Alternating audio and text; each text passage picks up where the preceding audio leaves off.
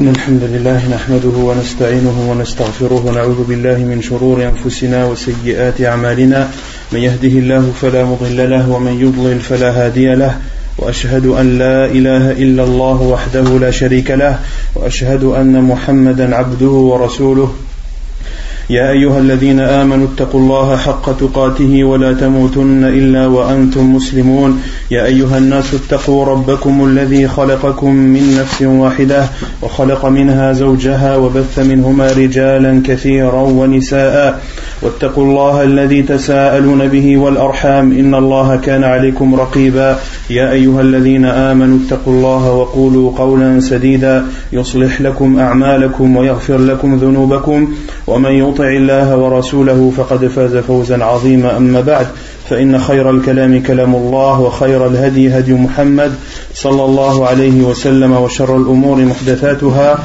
وكل محدثة بدعة وكل بدعة ضلالة وكل ضلالة في النار وبعد. Donc la semaine dernière on avait traité de la prière des deux fêtes en islam. Avant de faire le récapitulatif du cours de la semaine dernière, il y avait deux sujets où je devais faire une recherche dessus. Vous vous en rappelez ou pas ? Le premier c'était est-ce qu'il est autorisé de parler pendant le Jumu'ah entre les deux khutbahs, lorsque l'imam s'assied entre les deux prônes, est-ce qu'il est autorisé à la personne de parler ou non ? Est-ce que cette assise est considérée comme une khutbah ? Donc qui mérite écoute, ou bien alors est-il autorisé à la personne de parler? Les savants en général l'autorisent. Ils disent que le prophète sallallahu alayhi wa sallam a dit, nous a interdit de parler pendant que l'imam est en train de faire son discours, et lorsque l'imam est assis il n'est pas considéré comme faisant son discours, donc il est autorisé de parler. Et certains savants comme Cheikh Ibn Uthaymin rahimahullah, ceux qui considèrent que l'heure d'exaucement du jour du vendredi se situe à partir du moment où l'imam monte sur le minbar jusqu'à ce qu'il termine sa prière, ils disent qu'au contraire il est préférable et il est demandé à la personne de faire des invocations entre les deux khutbahs, car ils considèrent que c'est l'heure d'exaucement. Pour ceux qui considèrent que l'heure où les invocations sont exaucées le jour du vendredi et au moment où l'imam monte sur le minbar jusqu'à ce que la prière se termine, il lui est autorisé de faire des invocations pendant ce moment bien précis. Et Cheikh Ibn Uthaymin, pour ce qui est d'autres, des paroles autres que des invocations, des paroles normales, il dit que cela est autorisé tant que cela ne dérange pas les gens. Si il parle beaucoup ou il parle trop fort au point de déranger les gens, alors il rentre dans le hadith du prophète sallallahu alayhi wa sallam, faqad la raout. Cheikh Ibn Baz rahimahullah également autorise de parler entre les deux khutbahs. Et le deuxième sujet où il y avait une recherche à faire, c'est concernant as-sunnah al-ba'diyah ba'da salat al-jumu'ah, les deux rak'at, les sunnahs à faire après la prière du vendredi. Quels sont les sunnahs à faire? Qu'est-ce qu'on avait dit, hein?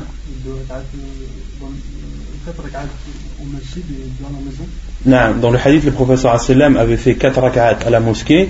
Et dans un autre hadith, le prophète sallallahu alayhi wa sallam en avait fait 2 à la maison. J'ai trouvé une parole de Cheikh Al-Albani rahimahullah qui dit As-sunnatul ba'diyya mukhayyarun fiha al-insanu ba'da al-jumu'ati bayna rak'atayn wa bayna arba'. Donc Cheikh Al-Albani rahimahullah dit la sunna après la prière de Jumu'ah, la personne a le choix entre faire 2 rak'at ou bien 4.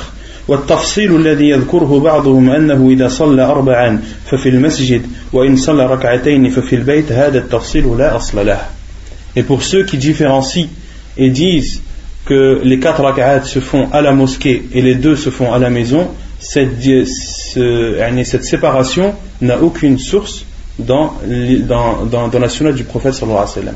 Autrement dit, le fait que le prophète sallallahu alayhi wa sallam ait fait 4 rak'at à la mosquée, le prophète n'a pas fait 4 rak'at parce qu'il était à la mosquée. Il n'a pas fait 2 rak'at parce qu'il était chez lui. Il a fait 4 rak'at parce que c'est une des sunnahs, et il a fait 2 rak'at parce que c'est une des sunnahs. Mais de dire que les 4 se font à la mosquée et les 2 se font à la maison et que celui qui est à la maison n'a pas le droit d'en faire 4 et que celui qui est à la mosquée n'a pas le droit d'en faire 2, Cheikh Al-Albani rahimahullah dit que cette séparation ou ce détail n'a aucune source dans la sunna du prophète sallallahu alayhi wa sallam. لكن عموما يقول الشيخ لكن عموما صلاة النفل في البيت أفضل من صلاة النفل في المسجد. Mais Cheikh Al-Albani rahimahullah dit mais ce qui est connu en général c'est que la prière surérogatoire est meilleure où à la maison. Elle est meilleure à la maison que à la mosquée. فإذا كان الذي صلى الجمعة أراد أن يسلك سبيل الأفضل في الصلاة ما بعد الجمعة ركعتين أو أربع ففي البيت. Celui qui veut faire la meilleure des choses, qui veut faire les sunnah après le Jumu'ah de 2 rak'at ou de 4, et qui veut faire la meilleure des choses, c'est de faire ses prières chez lui. وإن أراد أن يصلي على سبيل الجواز ففي المسجد.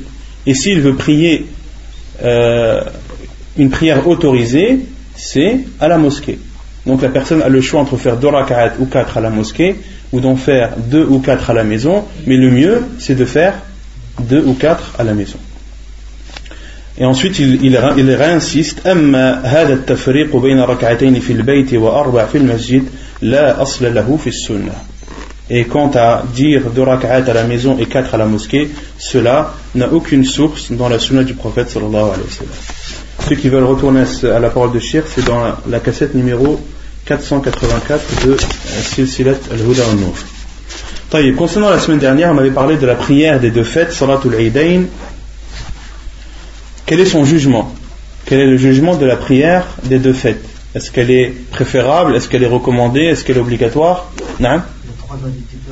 Il y a 3 avis différents. Al-Rajih, l'avis le plus juste et le plus sûr, c'est que la prière des 2 fêtes est obligatoire pour les hommes comme pour les femmes, car le prophète alayhi salam a ordonné le jour de l'Aïd que les femmes qui ont pour habitude d'être chez elles et de ne jamais sortir sortent et assistent au discours de l'imam, à la prière, et le prophète alayhi salam a même ordonné aux femmes qui ont leur menstrue de sortir, et il a dit وَيَعْتَزِلْنَ الْمُصَلَّى. Il leur a ordonné de sortir, d'assister aux biens et aux invocations des musulmans, mais de s'abstenir de prier. Quelle est la preuve que Salat al-Eid est obligatoire ? Quelle est la preuve qu'elle est obligatoire ? Parce que c'est bien beau de dire qu'elle est obligatoire, mais il faut le prouver. Non. Quand on tombe au Jumu'ah, non. Celui qui fasse l'Eid, il n'a pas besoin de faire le Jumu'ah. En sachant que le Jumu'ah c'est une obligation, et le Sunnah peut enlever l'obligation. Parmi les preuves que Salat al-Eid est obligatoire, c'est que lorsque le jour du vendredi tombe, lorsque le jour de l'Eid tombe à vendredi, qu'est-ce qu'on avait dit pour Salat al-Jumu'ah ? Est-ce qu'elle est obligatoire pour la personne ou pas ? Non. Lorsque l'Eid tombe à vendredi, la personne, le musulman, a le choix soit de prier le Jumu'ah, soit de ne pas le prier. Et ce qui lui autorise de ne pas prier Al-Jumu'ah, ce qui lui enlève l'obligation de faire Al-Jumu'ah, car on avait vu que la prière du vendredi est obligatoire. C'est la prière de l'Aïd. C'est le fait qu'il ait prié la prière de l'Aïd. Donc, les savants disent qu'un acte surérogatoire ne peut pas annuler l'obligation d'un acte obligatoire. Autrement dit, si la prière de l'Aïd était surérogatoire, il serait obligé pour chacun d'entre nous, lorsque le jour de l'Aïd tombe à vendredi, de prier également le vendredi. D'accord ? Mais à partir du moment où la prière de l'Aïd annule l'obligation de Jumu'ah, cela prouve l'obligation de Salat al-Aïd. Et le hadith que j'ai cité avant, où le prophète a ordonné aux femmes de sortir, et notamment aux femmes qui ont leur menstrue, cela nous prouve que c'est encore plus obligatoire pour les hommes. Waqtuha, l'heure à laquelle on doit faire al-Jumu'ah, la prière de l'Aïd. À partir de quand est-ce que il est légiféré de faire la prière de l'Aïd ? Non ? Une fois que le soleil s'est levé du nord, l'heure de al-Duha.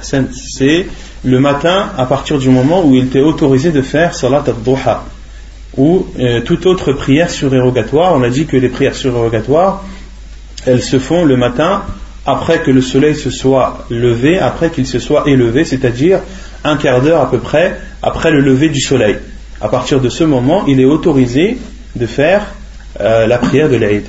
Et le prophète alayhi salatu wassalam, autant à son époque, faisait salat al-Aïd très tôt, au point que certains compagnons, par la suite, lorsque l'imam venait en retard, il faisait la remarque. Il disait à cette heure-là, à cette heure-ci, au temps du prophète sallallahu alayhi wa sallam, on avait déjà fini la prière. Et quand vous allez dans les pays du Golfe ou autres, dans les pays du Maghreb, les gens restent à la mosquée après le soubh. Ils attendent le lever du soleil, un peu après, il y a l'imam qui commence sa khutbah. Quand vous allez à Mecca, c'est un peu après le lever du soleil qu'il y a la khutbah al-Aïd et la prière. Où cette prière doit-elle se faire? À la mosquée ou autre? Autre où?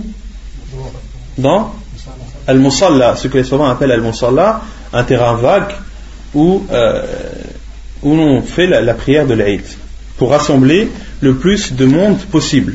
Et le prophète alayhi salatu wassalam a toujours fait l'Aïd dans Al-Musalla. Et les savants disent que de faire la prière de l'Aïd dans la mosquée, cela ne se fait qu'en cas de force majeure ou de grande nécessité.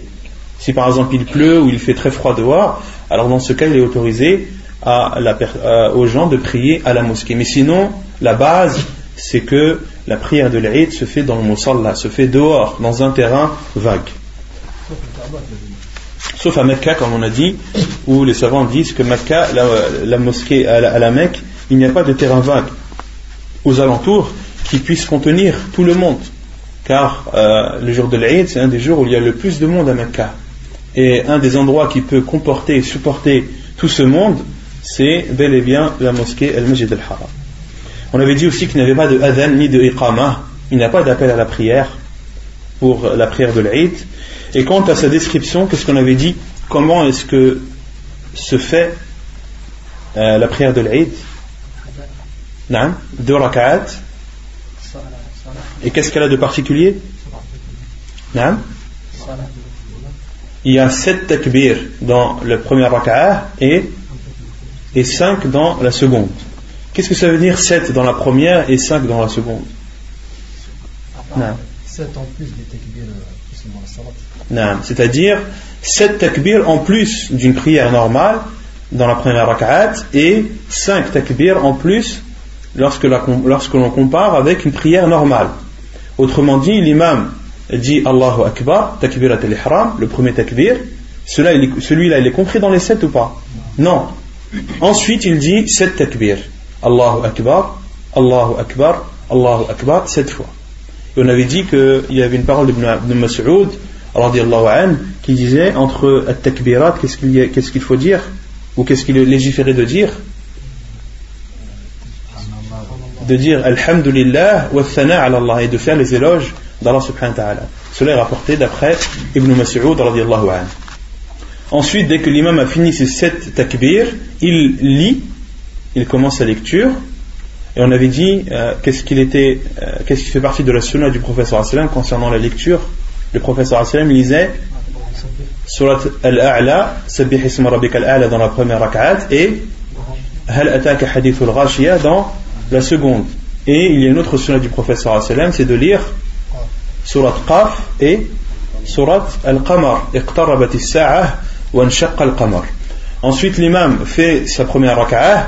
Lorsqu'il se relève, il doit faire 5 takbir. Donc lorsqu'il se relève, il dit Allahu Akbar, il est debout, ce takbir ne rentre pas dans les 5. C'est après s'être relevé qu'il fait 5 takbir. Il dit Allahu Akbar, Allahu Akbar, Allahu Akbar, Allahu Akbar, Allahu Akbar, 5 fois. Puis il termine la deuxième rak'at. C'est à rapporter aussi que tu as dit que 4 et 4. Il y a une autre sunna que les gens ne connaissent pas beaucoup, le hadith que je ne sais pas si j'avais cité le hadith la semaine dernière. Il y a une autre sunna, le prophète sallallahu alayhi wa sallam faisait aussi 4-4. Il faisait 4 takbir, 4 takbir, 4 takbir dans la première rak'ah et 4 dans la seconde. Et dans le hadith, le prophète alayhi salatu wassalam a donné un moyen à ses compagnons de se rappeler, le prophète sallallahu alayhi wa sallam leur a fait un signe de sa main en fermant le pouce, ce qui fait 4. Il leur a dit la tansaw ka salat al janaza. Le prophète sallallahu alayhi wa sallam a dit à ses compagnons de ne pas oublier. Il a fait ce signe en fermant son pouce, c'est-à-dire 4, et il leur a dit pour se rappeler aussi que c'est le même nombre dans la prière funéraire, la prière du mort. D'accord ? Ensuite, on avait dit que la khutbah se faisait, le discours se faisait après la salat. Le discours se fait après la prière. Et d'assister au discours n'est pas obligatoire. Celui qui veut rester, qu'il reste. Celui qui veut partir, qu'il parte. Comme cela est cité dans un hadith rapporté par Abu Daoud, où le prophète sallallahu alayhi wa sallam a dit « Inna nakhtub » فمن أحب أن يجلس للخطبة فليجلس ومن أحب أن يذهب فليذهب. Le prophète a dit après avoir prié: nous allons faire une exhortation, celui qui veut écouter et qui veut rester, qu'il reste, celui qui veut partir, qu'il parte. D'accord ? Qu'est-ce qu'il est recommandé de faire le jour de l'Aïd ? On avait dit qu'il y avait 6 choses à faire, 6 choses qui sont recommandées à faire le jour de l'Aïd. La première, c'est l'irtisal, de faire le grand, de se laver le jour de l'Aïd. Et qu'est-ce qu'on avait dit à ce sujet ? Qu'il n'y avait pas de hadith authentique du prophète sallallahu alayhi wa sallam à ce sujet, mais que cela était rapporté par Ali radiyallahu anhu. Par Ali radiyallahu anhu. Cela était rapporté par lui, donc les savants ont déduit qu'il est légiféré de faire le ghusl, de se laver le jour de l'Aïd. Deuxièmement, on avait dit de porter les meilleurs vêtements. Troisièmement, concernant Eid al-Fitr, le Eid à la fin du Ramadan ou au début de Shawwal, c'est de manger avant de se rendre à la mosquée. Et concernant Eid al-Adha, la fête du sacrifice, le prophète sallallahu alayhi wa sallam mangeait de la bête qu'il avait égorgée, donc il mangeait après la prière. Et la cinquième chose, c'était de mukhalafat al-tariq, c'est de prendre un autre chemin, que le chemin de l'aller ne soit pas le même que celui du retour. Et sixièmement, on avait dit, c'est at-takbir ayyam al-Aïd, c'est de faire beaucoup de takbir le jour de l'Aïd. Concernant Aïd al-Fitr, à partir de quand la personne doit commencer le takbir?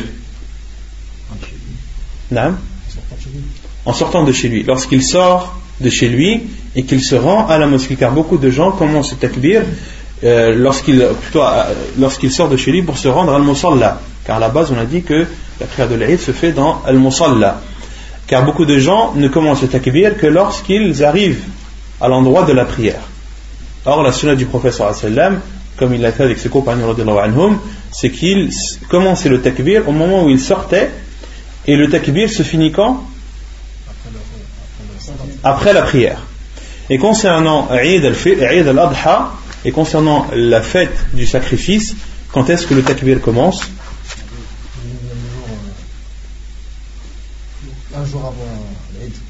Un jour avant l'Aïd, après Salat al-Subh.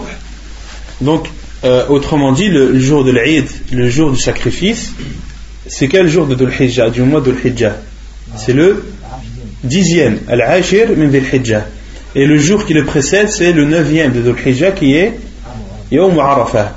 Et le takbir commence du matin du jour de Arafah, du matin du 9e jour. À partir de là, tu commences le takbir jusqu'à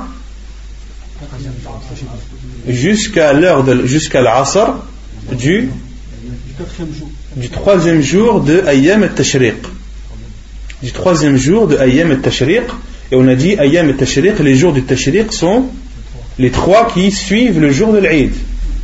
D'accord ? Donc, autrement dit, al-Takbir commence le matin du 9e jour, le 10e jour qui est le jour de l'Aïd, le 11e jour qui est le premier de Ayyam al-Tashriq, le 12e jour qui est le deuxième de Ayyam al-Tashriq, et le 3e jour qui est le troisième jour de Ayyam al-Tashriq.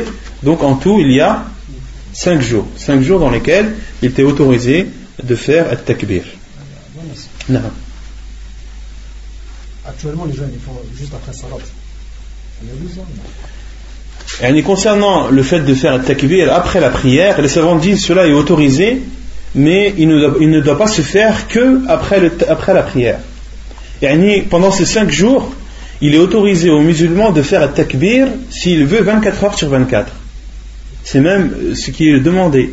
Plus tu fais le Takbir et mieux c'est. Et si tu fais le Takbir après la prière, car tu as l'habitude de le faire tout le temps, cela est autorisé. Mais après, de considérer que le Takbir ne se fait qu'après les prières, cela n'a aucune source dans la sunna du prophète sallallahu alayhi wa sallam. Cela n'a aucune source dans la sunna du prophète sallallahu alayhi wa sallam. Si tu fais le Takbir après les prières et pas seulement après les prières, cela entre dans le verset où Allah Ta'ala dit afin que vous proclamiez la grandeur d'Allah pour vous avoir guidé. Mais de spécifier cela et de faire par exemple 3 takbir après chaque prière et de se taire toute la journée, cela ne fait pas partie de la sunna du prophète sallallahu alayhi wa sallam. Est-ce que c'est une sunna que ce qui fait bien l'imam dit Allahu Akbar et les gens répondent Amin? Cela aussi n'a pas été rapporté dans la sunna du prophète sallallahu alayhi wa sallam. Que l'imam dise Allahu Akbar et que les gens répètent après lui, cela n'a pas de source dans la sunna du prophète sallallahu alayhi wa sallam. Chacun fait le takbir lui-même. D'accord. Taïb. Aujourd'hui, on va parler de la prière de la peur, Salatul Khawf. Et c'est le dernier chapitre du livre de la prière. Et Inch'Allah, la semaine prochaine, on commence Kitab al-Siyam, le livre du jeûne. Salatul Khawf, la prière de la peur. Les savants disent Al-Khawf, la peur, c'est le contraire de la sécurité. À partir du moment où tu ne te sens pas en sécurité, alors tu es en état de peur. C'est la définition même de la peur. Et concernant la prière de la peur, elle se fait pendant la guerre, pendant le combat, mais elle peut se faire aussi lorsque la personne a peur de quelque chose, lorsqu'elle est poursuivie par une personne qui lui veut du mal, lorsque la personne fuit des inondations par exemple. Elle fuit les inondations, elle est en état de peur, il lui est autorisé de faire la prière de la peur. Une personne qui est poursuivie par une bête féroce, il est en état de peur, il lui est autorisé de faire Salat al-Khawf. Car beaucoup pensent que la prière de la peur ne se fait que en état de guerre. Non. Il faut élargir cela à la peur. À partir du moment où la personne est en état de peur, de panique, il lui est autorisé de faire cette prière. Et concernant Salat al-Khawf, elle a une spécificité par rapport aux autres prières. Par exemple, la prière de l'Kusuf, la prière de l'éclipse. C'est une prière qui est légiférée. Pourquoi elle est légiférée? Parce qu'il y a l'éclipse. On fait la prière de l'éclipse parce qu'il y a l'éclipse. Et cette prière a une description bien précise. Elle a une façon bien particulière d'être accomplie. D'accord ? La prière de l'Aïd. Quand est-ce qu'on fait la prière de l'Aïd ? Parce que il y a le jour de la fête, donc on doit faire la prière de la fête. Et cette prière a une description et une façon de faire, d'être accomplie, bien précise. Salat al-Khawf, la prière de la peur. Pourquoi est-ce qu'on l'a fait ?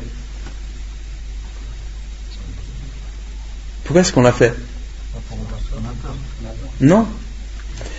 On fait la prière de la peur parce qu'Allah subhanahu wa ta'ala nous a ordonné de faire la prière. La prière de la peur, elle se fait durant les 5 prières obligatoires. Tu fais salat al-subh, al-dhuhr, al-asr, al-maghrib et al-isha. Mais l'état de peur fait en sorte que la façon dans laquelle tu vas faire ces prières va changer. Mais les prières en elles-mêmes, elles ont déjà été ordonnées par Allah subhanahu wa ta'ala. Les 5 prières, elles sont déjà obligatoires ou pas ? Ce n'est pas parce que tu es en état de peur que les prières sont obligatoires. Elles le sont bien avant. Mais ce qui diffère, c'est la façon dont tu vas faire ces prières. Contrairement à, par exemple, la prière de l'Kusuf, la prière de l'éclipse, Tu l'as fait parce qu'il y a l'éclipse. S'il n'y avait pas d'éclipse, tu ne l'aurais pas fait. Et tu l'as fait aussi d'une façon bien particulière. Vous avez saisi la différence ? طيب. قال الله تعالى وإذا كنت فيهم فأقمت لهم الصلاة فلتقم طائفة منهم معك وليأخذوا أسلحتهم فإذا سجدوا فليكونوا من ورائكم ولتأت طائفة أخرى لم يصلوا فليصلوا معك وليأخذوا حذرهم وأسلحتهم. Allah subhanahu wa ta'ala dit en parlant à son prophète sallallahu alayhi wa sallam, et lorsque tu es parmi eux, c'est-à-dire pendant la bataille et le combat, فَأَقَمْتَ لَهُمُ الصَّلَاةَ, et que la prière commence, فَلْتَقُمْ طَائِفَةٌ مِّنْهُمْ مَعَكْ وَلْيَأْخُذُوا حِذْرَهُمْ وَأَسْلِحَتَهُمْ, qu'un groupe parmi eux se lève avec toi pour prier et qu'ils prennent leurs précautions et leurs armes. فَإِذَا سَجَدُوا فَلْيَكُونُوا مِنْ وَرَائِكُمْ, et lorsqu'ils se prosternent, c'est-à-dire lorsque le prophète sallallahu alayhi wa sallam et ceux qui sont derrière lui, qui prient avec lui, se prosternent, فَلْيَكُونُوا مِنْ وَرَائِكُمْ, que se placent derrière eux d'autres personnes qui, eux, ne prient pas. Puis, lorsque le premier groupe a fini, وَلْتَأْتِ طَائِفَةٌ أُخْرَى لَمْ يُصَلُّوا فَلْيُصَلُّوا مَعَكَ, et lorsque le premier groupe a fini sa prière, alors que vienne le deuxième, et qu'ils prennent avec eux leurs armes et qu'ils fassent attention.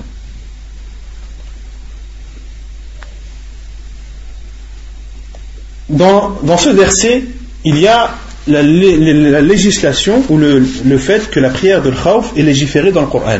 Quelle est la preuve de la prière de la peur dans le Coran ? C'est ce verset. Où Allah subhanahu wa ta'ala dit à son prophète sallallahu alayhi wa sallam, lorsque tu pries, que prie avec toi un groupe de personnes, d'accord, et qu'un autre groupe ne prie pas. Pourquoi ? Pour surveiller, et pour surveiller ceux qui prient, pour ne pas qu'ils soient atteints par l'ennemi.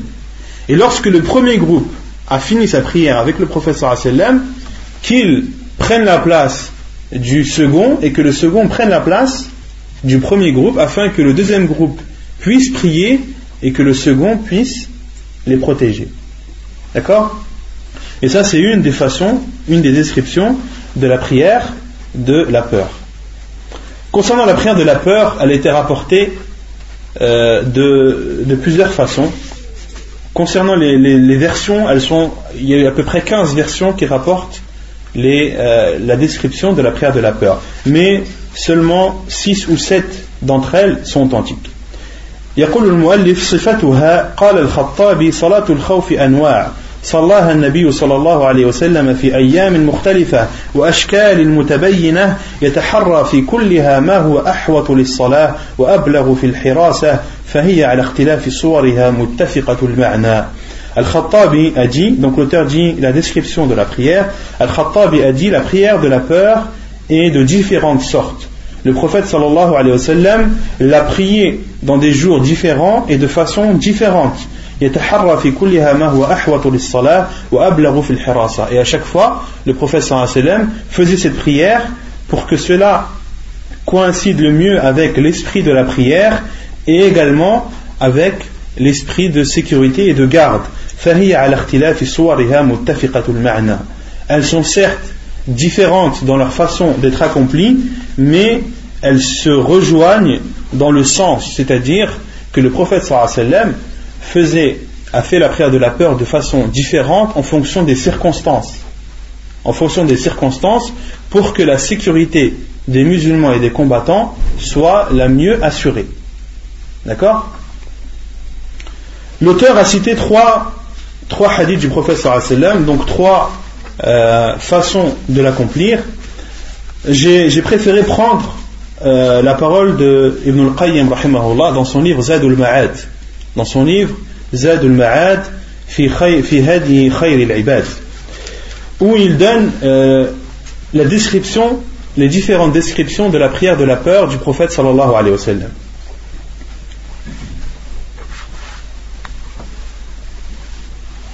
Donc, je préfère de toute façon les trois les trois façons dont qu'a décrit l'auteur de l'Wajiz sont compris dans la parole d'Ibn al-Qayyim rahimahullah ta'ala. يقول الإمام ابن القيم وكان من هديه صلى الله عليه وسلم في صلاة الخوف أن أباح الله سبحانه وتعالى قصر أركان الصلاة وعددها إذا اجتمع الخوف والسفر. Parmi la sunna du prophète sallallahu alayhi wa sallam dans la prière de la peur, c'est qu'Allah subhanahu wa ta'ala a autorisé de réduire le nombre des rak'at lorsque l'état de peur est réuni avec l'état de voyage. De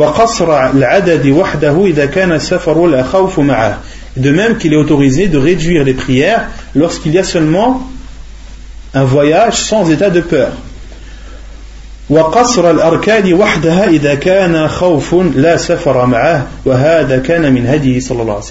Et de même il est autorisé de réduire le nombre des rak'at lorsque la personne est en état de peur seulement. Autrement dit, il est autorisé de réduire le nombre de prières lorsque tu es à la fois en état de voyage et en état de peur, ou bien en état de voyage seulement, ou bien en état de peur seulement. D'accord ? Car il y a un khilaf des savants, il y a une divergence des savants. Certains savants disent que pendant l'état de peur, il n'était pas autorisé de réduire le nombre de prières, sauf si tu es en état de voyage, sauf si tu es voyageur. Mais al-Rajih, l'avis le plus sûr parmi la parole des savants, c'est que l'état de peur en lui-même, comme le dit Ibn al-Qayyim rahimahullah, permet à la personne de réduire le nombre de rak'at des prières. يقول ابن القيم وكان من هديه صلى الله عليه وسلم في صلاة الخوف إذا كان العدو بينه وبين القبلة أن يصف المسلمين كلهم خلفه. Donc la première façon de faire la prière de la peur que donne l'imam Ibn al-Qayyim, il dit: parmi la sunna du prophète sallallahu alayhi wa sallam dans la prière de la peur, lorsque l'ennemi était entre lui et la qibla, lorsque l'ennemi était entre le prophète sallallahu alayhi wa sallam et la qibla, an yasuffa al-muslimina kullahum khalfah, que tous les musulmans se placent derrière lui en rang, wa yukabbir wa yukabbiruna jami'a, et le prophète sallallahu alayhi wa sallam faisait le takbir, autrement dit takbirat al-ihram, et tous ceux derrière lui faisaient takbirat al-ihram. ثم يركع فيركعون جميعا, puis le prophète صلى الله عليه وسلم faisait الركوع et tous faisaient الركوع. ثم يرفع ويرفعون جميعا معه, puis le prophète صلى الله عليه وسلم se relevait de l'inclinaison et tous ceux derrière lui se relevaient également de l'inclinaison. Je pense que le mieux c'est que tout cela soit illustré, parce que les prières de la peur, les descriptions sont assez difficiles à comprendre, et le mieux je pense c'est que certains d'entre vous se lèvent pour que l'on montre pratiquement et de façon concrète comment est-ce que le prophète sallallahu alayhi wa sallam et ses compagnons faisaient la prière de la peur. Je pense que c'est mieux que de lire et d'expliquer, parce que vous allez pas très bien comprendre. Même ceux qui auront compris, ils vont oublier dans 2-3 jours. Qui sont les volontaires? Il faut au moins un imam et 2 safs.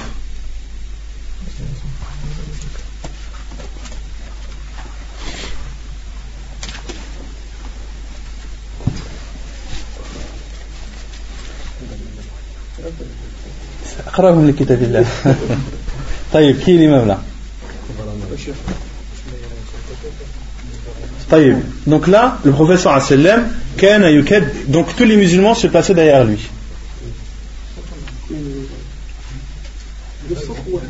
Non. Pour l'instant, un saf. Pour l'instant. Non. Je m'entends. Un endroit où tout le monde peut vous voir.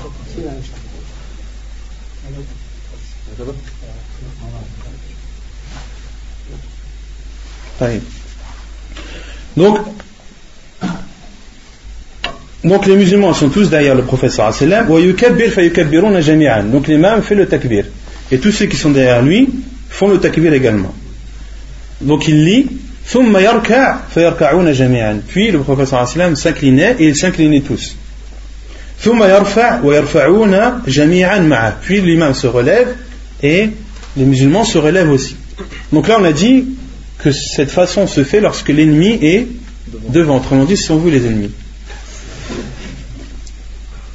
ثم يرفع فيرفعون جميعا ثم ينحدر بالسجود Donc là, il faut au moins deux saf là. Donc il fallait commencer déjà avec deux saf. Donc là, l'imam se prosterne et se prosterne avec lui seulement le premier rang qui est derrière lui. Donc l'imam se prosterne. Le premier rang se prosterne. Le deuxième reste debout. Pourquoi ? Pour protéger les musulmans, car l'ennemi est en face. D'accord ? Ensuite, l'imam fait ses deux sujouds et se relève vers la deuxième rak'at.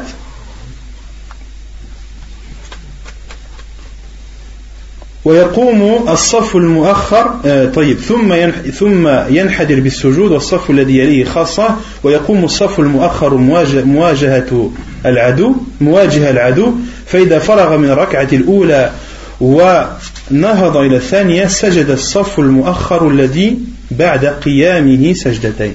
Et au moment où l'imam se relève de la deuxième rak'at, d'accord, le deuxième saf, lui, n'a pas encore fait ses deux prosternations.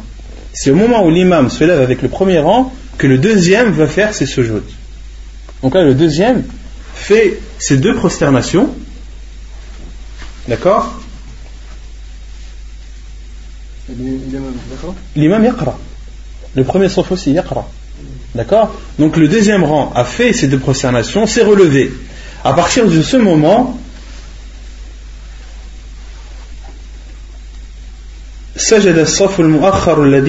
ensuite, donc là,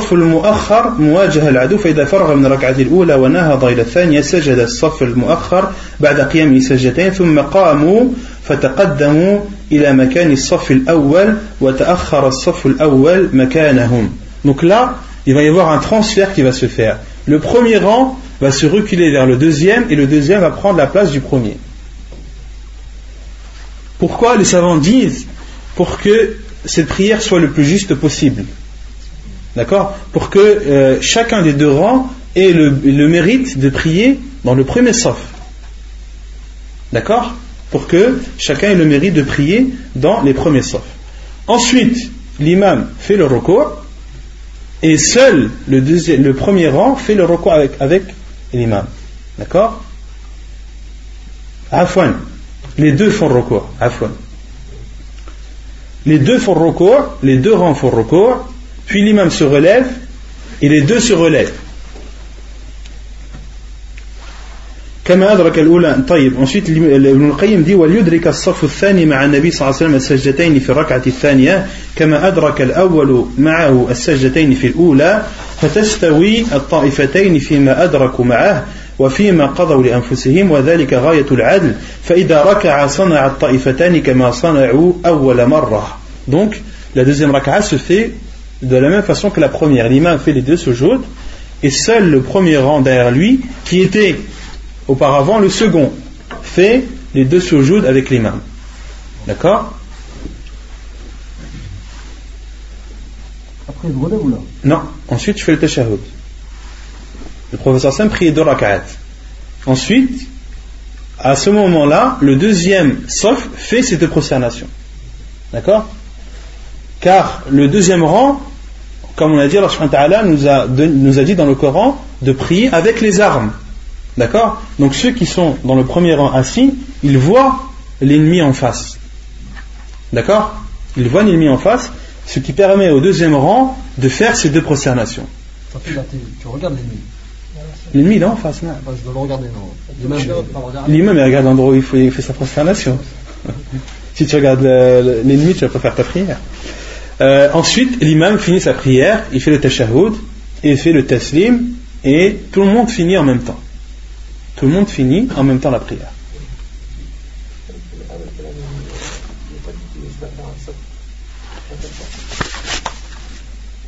Il dit an yasuf al-muslimina kullahum khalfah. Il n'a pas dit le nombre. Mais si les musulmans sont en grand nombre, au minimum il y a deux rangs. Wallahu a'lam. Et s'il y a plusieurs rangs, par exemple il y a trois cadrans, est-ce qu'il faut... Après il faut en fonction de la sécurité.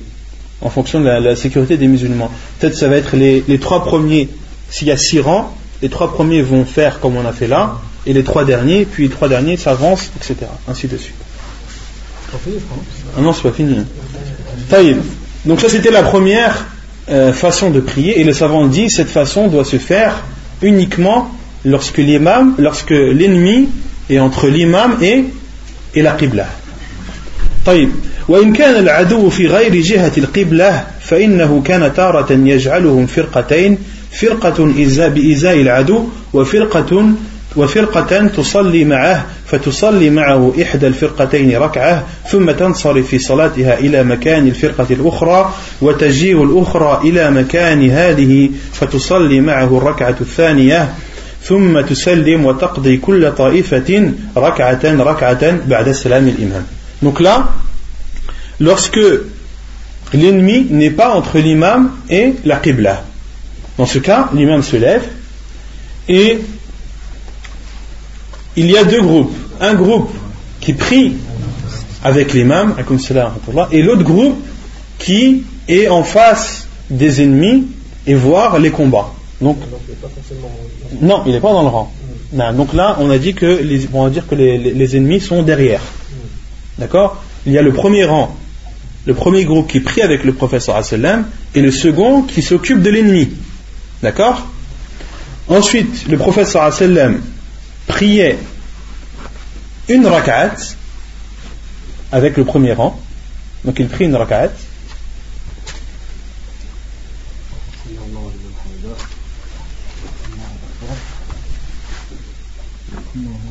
Voilà, il fait les deux sujouds.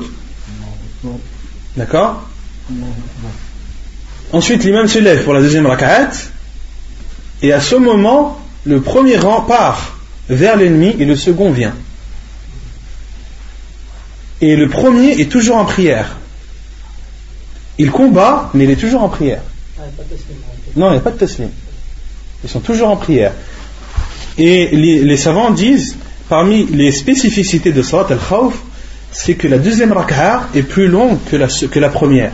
Car on avait dit que la sunna du prophète sallam dans les prières, c'est que la première rak'a est toujours plus longue que la seconde. Mais là, dans Salat al-Khawf, la seconde est plus longue que la première. Pourquoi ? Car l'imam attend que le premier groupe parte et que le second revienne.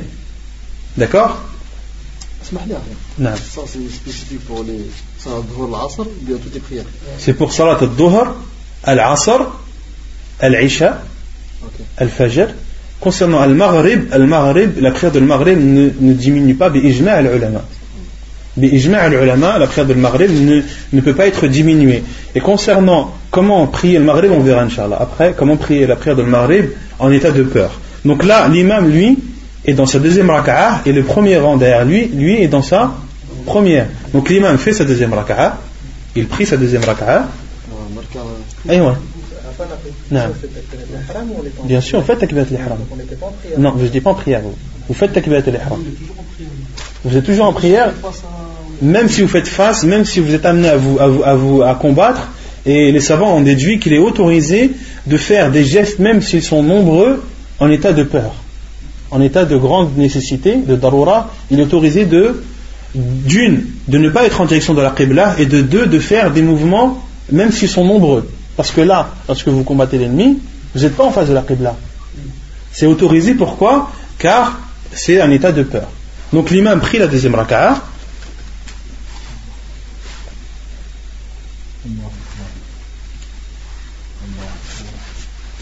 Taïb. Ensuite, il fait le tashahhud. Il fait le taslim. Il sort de sa prière. Donc l'imam a fini sa prière. Le premier rang se lève et fait la deuxième raka'at. Non, vous levez. Vous faites tachahoud, mais vous vous levez. Et quand l'imam fait le taslim, vous vous levez. Non, mais vous faites le tachahoud. Vous vous levez et vous terminez votre deuxième raka'at. Chacun tout seul. Non, mais ça veut dire chacun tout seul finit sa prière. Parce que là, il n'y a plus d'imam. L'imam, il a fini sa prière. D'accord ? Donc, eux ils combattent toujours, ils sont toujours en prière. Et l'imam il reste à sa place, l'imam il fait ce qu'il veut.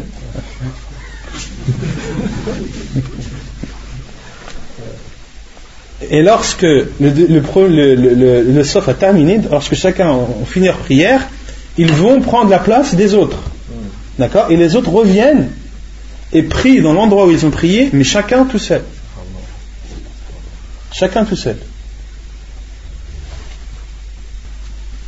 quand l'imam il est à voix haute, c'est normal de lui faire voix haute, il pense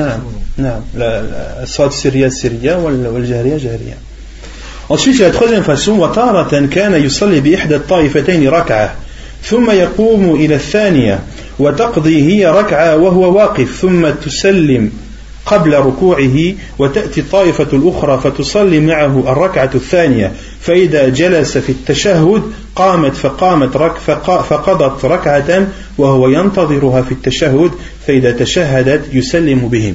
Donc là il y a la troisième façon, lorsque l'ennemi n'est pas entre l'imam et la qibla, donc là il prie avec un groupe. Donc là il y a un groupe qui prie avec l'imam et l'autre qui est au combat.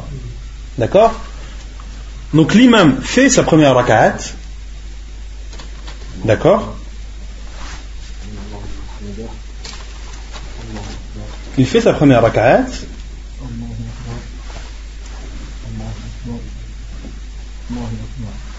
Il se lève à la seconde. Ceux derrière lui se lèvent aussi. Mais à ce moment-là, le premier rang doit finir sa prière. Le prophète sallallahu alayhi wa sallam étant debout. L'imam étant debout, le rang fait sa deuxième raka'at. Chacun séparément. L'imam il reste debout. L'imam il lit. Non, mais savants disent yaqra. Parce qu'en prière à la base c'est que c'est un rappel. Donc tu es censé toujours lire ou faire al-dhikr. Naam, vous faites la prière, vous finissez. Donc le premier rang ici termine sa deuxième raka'a, fait le taslim et part. Le second vient. Avant d'après le premier rang, quand ils finissent leur deuxième raka'a, ils doivent quand même réciter le Fatiha. Ils attendent la deuxième raka'a. Oui, ils doivent dire le Fatiha, bien sûr.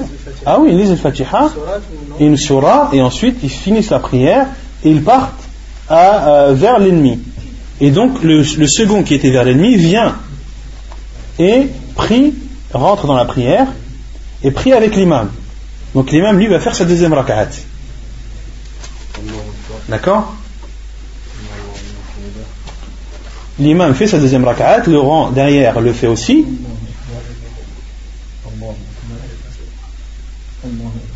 Et l'imam fait le tashahhud. Et au moment où l'imam fait le tashahhud, le premier rang se lève et fait sa deuxième raka'at. Non, pendant que l'imam est en état de tashahhud, le rang se lève et fait sa deuxième raka'at. Naam, chacun tout seul. L'imam il attend. Naam, yajlis. Le professeur Sam attendait jusqu'à ce que les compagnons radhiyallahu anhum derrière étaient soit en état de tashahhud. Naam. Quand l'imam il commence à faire ça, il faut qu'il leur dise comment il va faire ça. Bien sûr, le professeur Hassan leur a enseigné avant. On ne peut pas deviner ça. Non, d'accord, les gens, moi, l'imam, il faut que je dise aux gens. Ah, bien sûr, l'imam, avant, si les gens ne connaissent pas, il doit leur dire voilà comment est-ce qu'on va faire en fonction de la situation. Non, mais même s'ils connaissent, parce qu'il y en a plusieurs façons. Non, bien sûr. Il faut montrer et expliquer aux gens, bien sûr, en fonction de la situation. Donc là, ensuite, le premier rang ne finit pas sa prière. Il reste en état de tashahhud avec l'imam, jusqu'à ce que l'imam fasse le taslim. Donc l'imam fait le taslim, sort de sa prière, et vous aussi vous sortez de vos prières.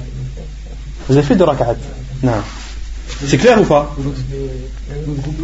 Non. L'autre ils ont fini.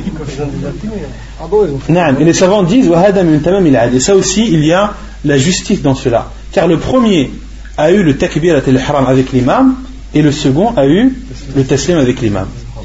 Non, pour que ce soit le plus juste possible. Non. Dans cet exemple-là, il était où l'ennemi?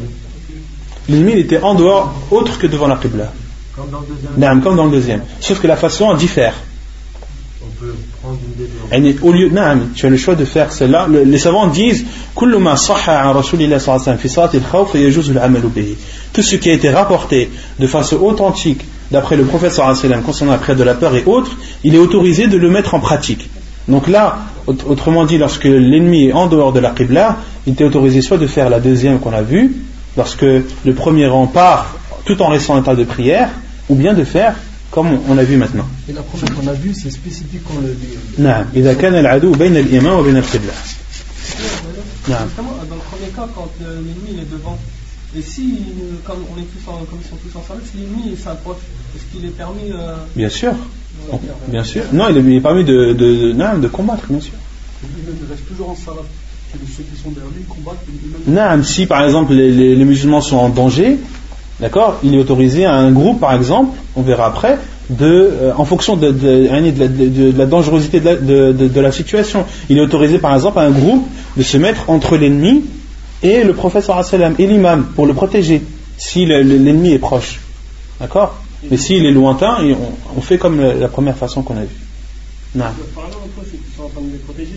Il est autorisé de parler. Les maslahat salat, bien sûr, il est autorisé de parler. Fi halat al-harb. Les savants disent qu'il est autorisé, par exemple, s'il y a un des musulmans qui est en danger, ou s'il y a un ennemi qui s'est caché et il ne l'a pas vu, il est autorisé de parler, de le mettre en garde, etc., etc.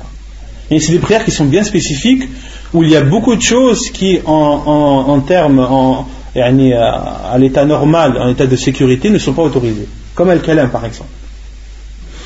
طيب. Ensuite, يقول ابن القيم وتارة كان يصلي بإحدى الطائفتين ركعتين فتسلم قبله وتأتي الطائفة الأخرى فيصلي بهم ركعتين الأخيرتين ويسلم بهم فتكون له أربعا ولهم ركعتين ركعتين. Donc là, il y a la quatrième façon, l'imam se lève avec un groupe derrière lui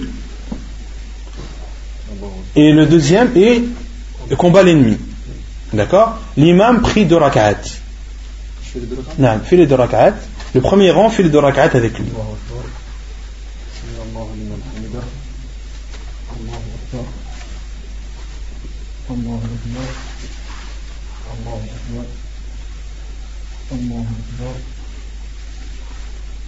Donc l'imam a fait la première. Ceux qui sont derrière lui ont fait la première aussi. Ensuite, il fait la deuxième.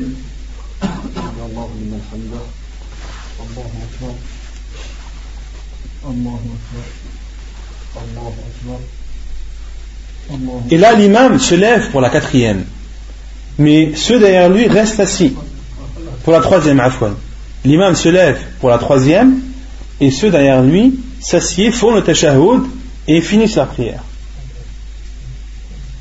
D'accord ? Et ils partent. Et le deuxième groupe vient et prie avec l'imam les 2 premières pour eux et les 2 dernières pour l'imam. Donc l'imam prie les 2 dernières rak'at avec le deuxième groupe. Non. Il ne fait pas de tashahhud. Non.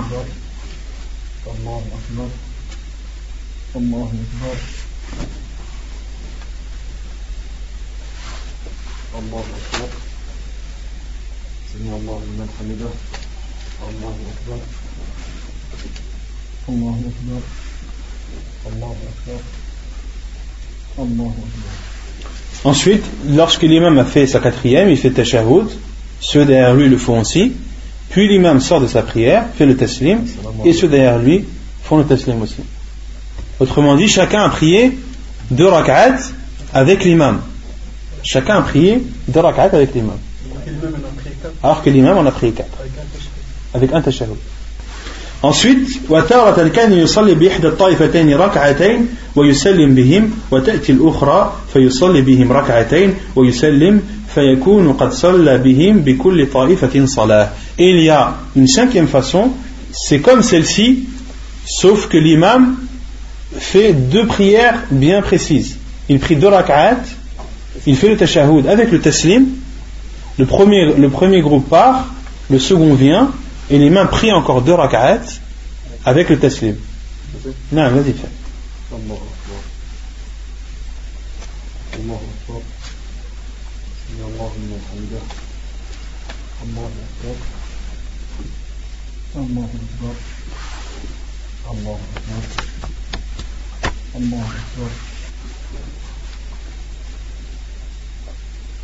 Et donc le deuxième groupe, lui, s'occupe de l'ennemi et fait face à l'ennemi.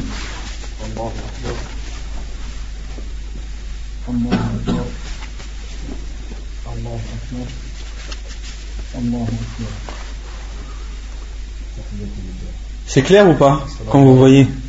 Non. Non. Non. Non, c'est 2 rak'at, c'est tout. C'est tout, non. Il ne suit pas l'imam. l'imam, les savants disent, et il prie les deux premières obligatoires, les deux premières qu'il a fait, ce sont sa prière obligatoire, et les deux autres elles sont considérées pour l'imam comme étant des prières surérogatoires et obligatoires pour ceux qui sont derrière lui. Non. Et il y a la sixième façon de prier la prière de la peur. Donc là il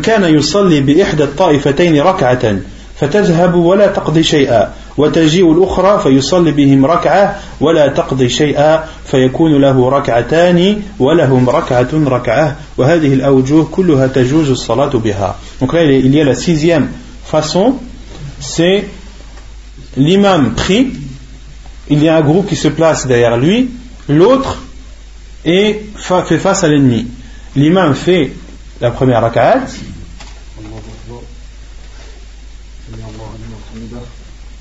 d'accord, ceux qui sont derrière lui le suivent,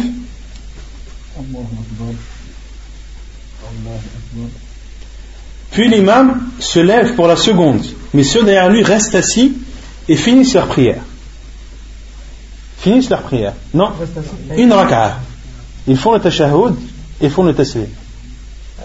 Une seule rak'at. L'imam, lui, est dans la deuxième, il s'est levé pour la deuxième. Pendant ce temps-là, le premier fait le tashahhud, il ne prie qu'une seule rak'a et sort de la prière, puis vient le second. En faisant le taslim, bien sûr. Ils n'ont pas fait le taslim. Et ceux qui sont partis n'auront plus rien à rajouter. Une seule rak'a leur suffit. Ça, on peut faire cette prière quand vraiment le conflit est fort et dangereux. D'accord ? Les musulmans n'ont pas le temps de faire deux rak'at, alors il est autorisé d'en faire qu'une seule. D'accord ? Donc le premier a fait une seule rak'at et sorti de sa prière, le second vient et suit l'imam. L'imam, lui, qui va faire sa deuxième rak'at.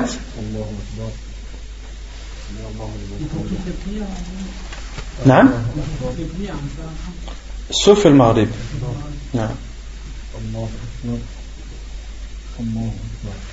L'imam fait sa deuxième raka'a qui est la première pour le deuxième groupe, d'accord, puis l'imam fait son tashahhud, fait le taslim, et ceux derrière lui font le taslim aussi en même temps que lui. Au niveau du tashahhud, c'est là où vous revenez avec l'imam, et là l'imam fait le taslim, sort de sa prière, et ceux derrière lui finissent sa prière aussi. Chacun des deux groupes aura prié en tout une seule raka'a. Puis le deuxième se lève et va aller aider le premier groupe. D'accord ? Concernant la prière de l'Maghrib, les savants disent elle ne se divise pas, elle ne se rétrécit pas, elle ne se raccourcit pas. Et il y a une divergence des savants quant à la faire en une raka'a, puis deux, ou bien deux, puis une. Il n'y a pas de hadith bien précis à ce sujet. Les savants disent que la personne a le choix. Donc pour prier le Maghrib par exemple, l'imam peut prier une raka'a en fonction des situations qu'on a définies là. Il prie une raka'a avec un groupe, d'accord ? Puis le groupe part, le second vient, il fait la deuxième avec l'imam, d'accord ? Puis le second repart et les deux autres viennent et font la troisième, d'accord, ainsi de suite. Ainsi ils font le Maghrib. Les savants ont dit que la personne a le choix de la diviser soit en une puis deux, ou bien d'en commencer deux puis d'en faire une. Et il y a une septième façon de faire Salat al-Khawf, c'est où le prophète, c'est un hadith du prophète sallallahu alayhi wa sallam lorsqu'il dit idha ishtadda al-khawf farijalan aw rukbana. Si la peur est trop grande, alors c'est soit en marchant, soit sur une monture. Et yani, tu pries dans l'état dans lequel tu es et comme tu le peux. Il y a même une prière que les savants appellent Salatul Musayif.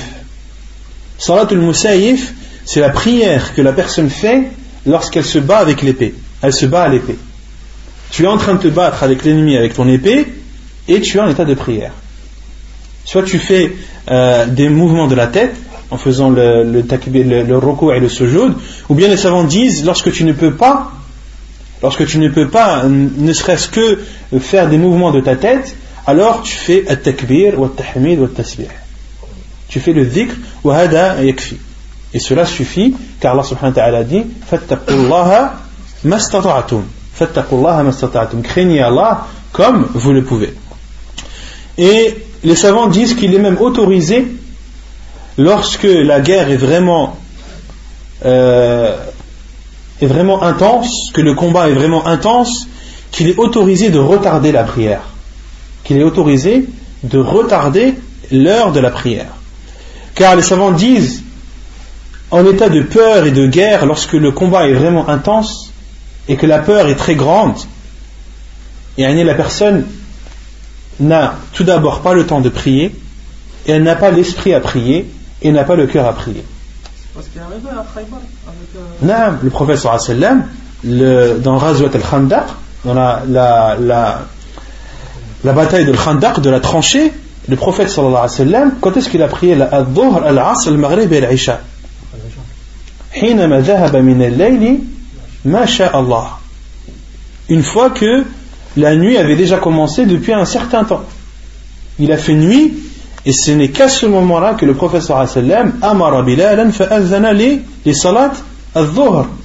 Il a ordonné à Bilal radhiyallahu anhu de prier, de faire l'adhan pour quelle prière? Al-dhuhr, alors qu'il faisait nuit. Et c'est là où le prophète sallallahu alayhi wa sallam a dit shaghaluna 'an as-salat al-wusta salat al-'asr,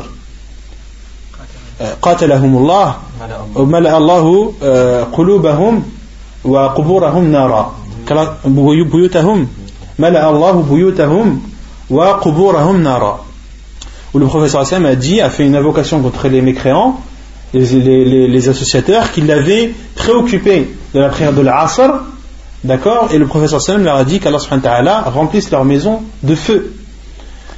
Et certains savants ont dit non, il n'est pas autorisé de retarder l'heure de la prière, que la personne, si elle ne peut pas faire la prière comme on l'a décrit là, qu'elle le fasse en faisant des mouvements de la tête. Si elle ne peut pas le faire en faisant des mouvements de la tête, alors qu'elle fasse at-takbir wa at-tahmid wa at-tasbih, qu'elle dise le rappel d'Allah, qu'elle dise Allahu Akbar wa alhamdulillah wa la ilaha illallah ila akhirih. Mais l'avis le plus sûr, wallahu a'lam, comme le disent les savants, c'est qu'en état de peur, la personne en arrive même à ne pas savoir ce qu'elle dit.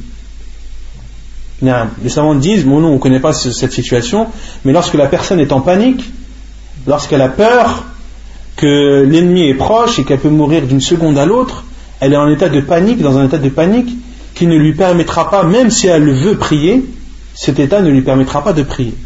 Il va même prier, il va bégayer, il va même pas savoir ce qu'il dit. Donc les savants disent, dans ce cas-là, il est autorisé, dans des cas bien précis et vraiment dans des cas extrêmes comme celui-là, de retarder la prière, comme l'a fait le prophète sallallahu alayhi wa sallam, qui a prié al-dhuhr, puis il a ordonné à Bilal de faire l'iqamah, il a prié al-asr, puis il a ordonné à Bilal de faire l'iqamah, ils ont prié al-maghrib, puis ils ont prié al-isha, tout cela alors que la nuit avait été déjà tombée depuis un certain temps. Wallahu a'lam. Non, bil-qasr. Les prières dans le khawf, comme on a dit, elles se font bil-qasr, elles se font réduites, sauf la prière de al-maghrib comme on a vu. Donc ça c'était concernant la prière de l'khawf, la prière de la peur. Donc l'auteur lui a cité les trois façons uniquement parmi les 7 que l'on a cité nous. L'auteur en a cité 3, car le livre à la base est un résumé, donc il ne peut pas tout citer. Il a cité la première façon, qui est celle rapportée par Ibn Umar. Donc là on va les lire, Inch'Allah, de toute façon ce sera plus clair pour vous. عن ابن عمر قال صلى رسول الله صلى الله عليه وسلم صلاة الخوف بإحدى الطائفتين ركعة والطائفة الأخرى مواجهة العدو ثم انصرفوا وقاموا في مقام أصحابهم مقبلين على العدو وجاء أولئك ثم صلى بهم النبي صلى الله عليه وسلم ركعة ثم سلم النبي صلى الله عليه وسلم ثم قضى هؤلاء ركعة وهؤلاء ركعة. Donc ça c'est le hadith d'Ibn Umar radhiyallahu anhu, qui dit que le prophète sallallahu alayhi wa sallam a pris la prière de khawf, de la peur, avec un groupe, une raka'a, alors que le deuxième était face à l'ennemi. Puis le premier, une fois avoir prié une raka'a avec le prophète sallallahu alayhi wa sallam, sont partis prendre la place de ceux qui étaient face à l'ennemi.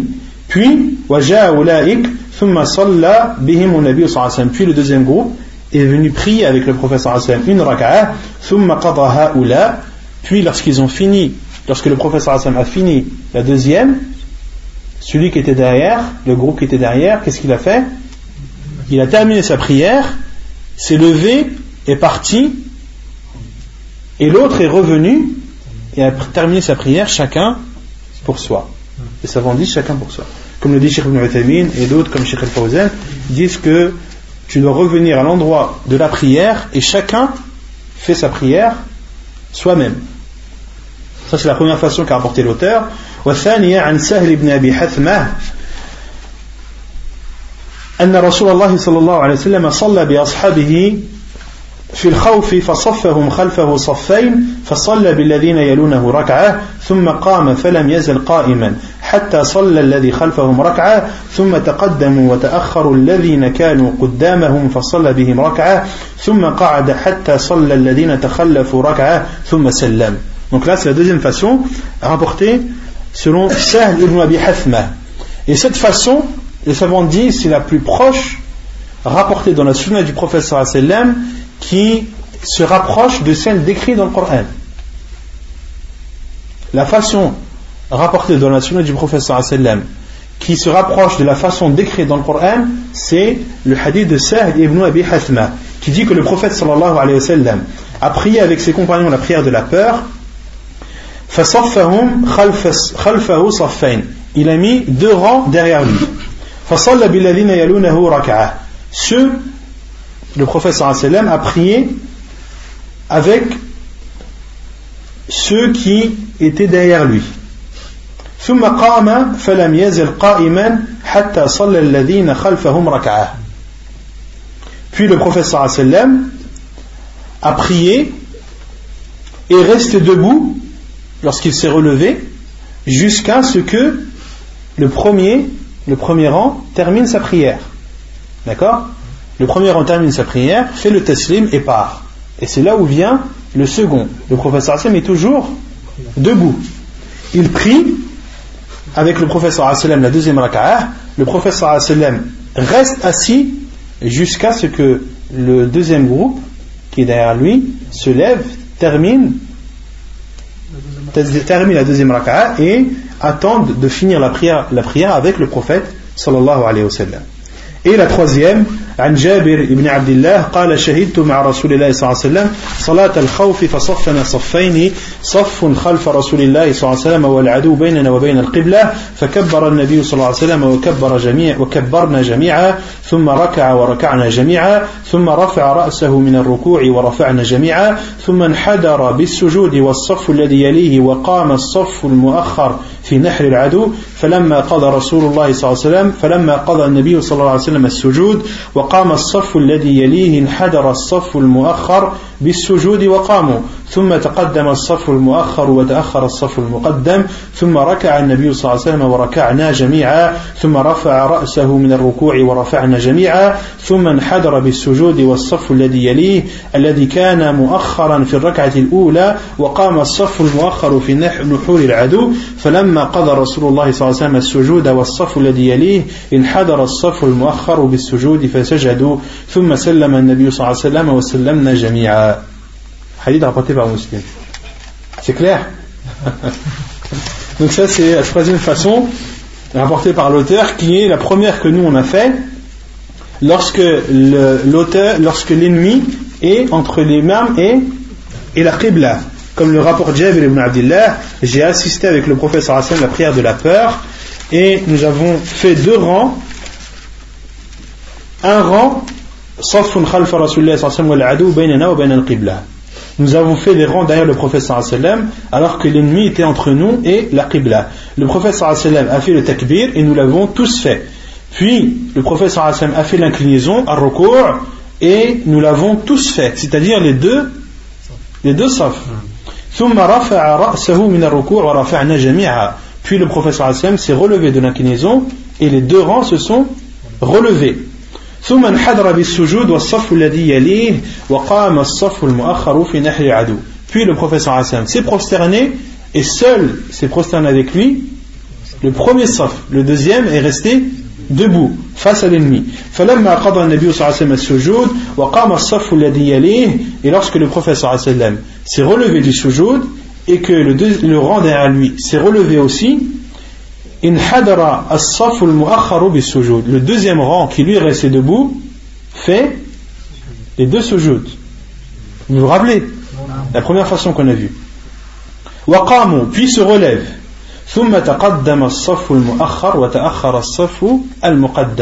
lorsque le deuxième rang se relève de ces deux prosternations, c'est là où le transfert se fait.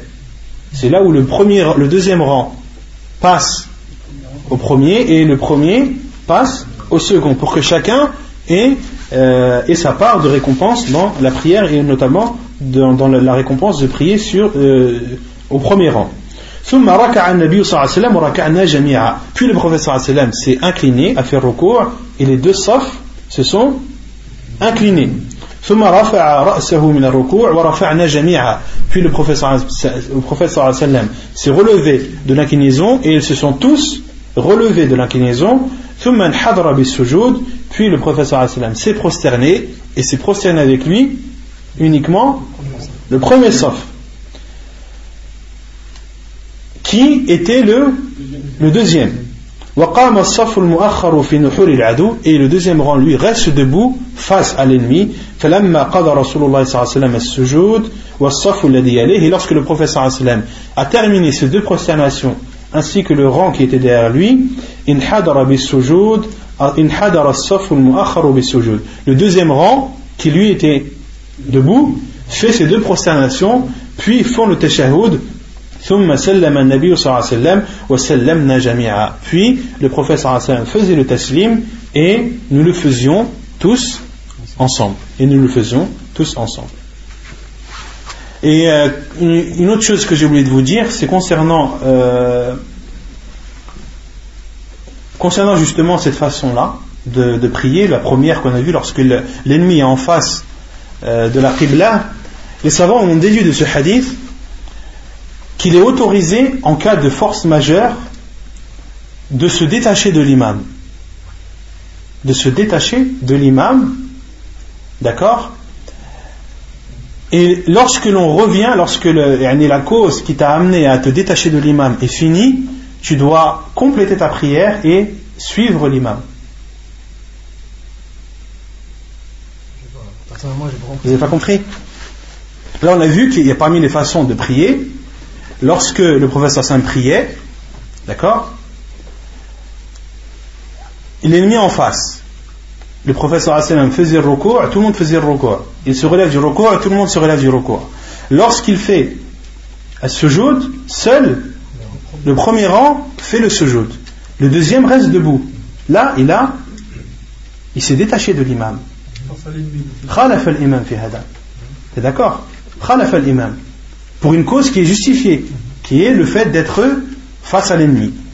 Et lorsque le prophète s'est relevé avec le premier groupe, c'est là où le deuxième rattrape. Pourquoi ? Parce qu'il n'a plus besoin d'être en face de l'imam.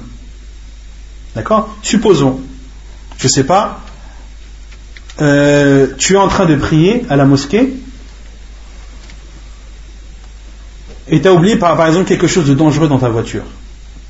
Si tu ne le prends pas, je ne sais pas, il peut y avoir quelque chose. Ta voiture peut prendre feu, ou tu as oublié quelque chose allumé dans ta voiture et ça peut prendre feu. Tu y penses pendant la prière. Qu'est-ce que tu fais ? Tu t'amènes ta prière en prenant le risque que ta voiture prenne feu ou qu'elle explose ? Non. Tu coupes ta prière. Tu vas faire ce que tu as à faire, tu vas éteindre ce que tu as à éteindre, puis tu reviens. Et là, quand tu reviens, tu termines. Tu fais ce que tu as raté, puis tu suis l'imam. Vous avez compris ou pas ? Supposons, tu pries à la mosquée avec l'imam. L'imam est en état de sujoud. D'accord ? Il fait son premier sujoud. Et toi, tu te rappelles que tu as oublié quelque chose dans ta voiture. Tu sors de ta prière. Tu vas éteindre ce que tu as éteint dans la voiture, et tu as vu l'imam, par exemple, debout. Toi, qu'est-ce que tu fais ? tu fais, tu termines ta prière, tu n'as fait qu'une prosternation avec l'imam, tu fais ta deuxième prosternation, tu te relèves et tu suis l'imam. D'accord ? C'est clair ? Sauf dans une condition, dans un cas. Comme les savants disent, sauf si toi, tu as commencé ta prière avec l'imam, tu es debout, et tu as pensé à cette chose dans ta voiture que tu dois absolument éteindre. Tu sors de ta prière. Tu étais comment ? Debout. Tu as tardé à faire ce que tu as à faire. L'imam, lui, a eu le temps de faire la première raka'a et s'est relevé vers la deuxième. Toi, tu entres dans la mosquée. Tu vois l'imam, il est comment ? Debout.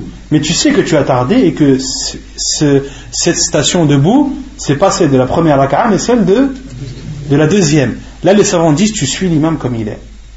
Et tu considères cette raka'a pour toi comme étant la première et qui est la deuxième pour l'imam. Et mais si tu pars dans une posture et que tu reviens et que l'imam est à la même posture, là tu le suis. Mais si tu pars dans une posture et que tu viens et que l'imam a une posture différente, alors tu complètes ce que tu as raté, puis tu suis l'imam. Comme le fait le deuxième rang. Le deuxième rang, lorsqu'il a fait les deux prosternations qui s'est relevé, il a suivi le professeur sallam. D'accord ? Puis le professeur sallam, lorsqu'il a fait recours dans la deuxième raka'a, tout le monde a fait un recours, les deux rangs. Et lorsqu'il s'est relevé, les deux rangs se sont relevés. Yani, la personne reprend le suivi de l'imam dans son état normal. Wallahu a'lam. Donc, si se termine le livre de la prière, Kitab as-Salah. Donc, on a vu tout ce qui concerne la prière de façon des fois précise, des fois générale. Donc Inch'Allah, la semaine prochaine on va entamer Kitab al-Siyam. Comme le Ramadan approche, l'idéal ça serait Inch'Allah de finir Kitab al-Siyam avant le début du Ramadan. Wa yaktafi bi hadha al-qadr wa subhanaka Allahumma wa bihamdik ashhadu an la ilaha illa ant astaghfiruka wa atubu ilayk.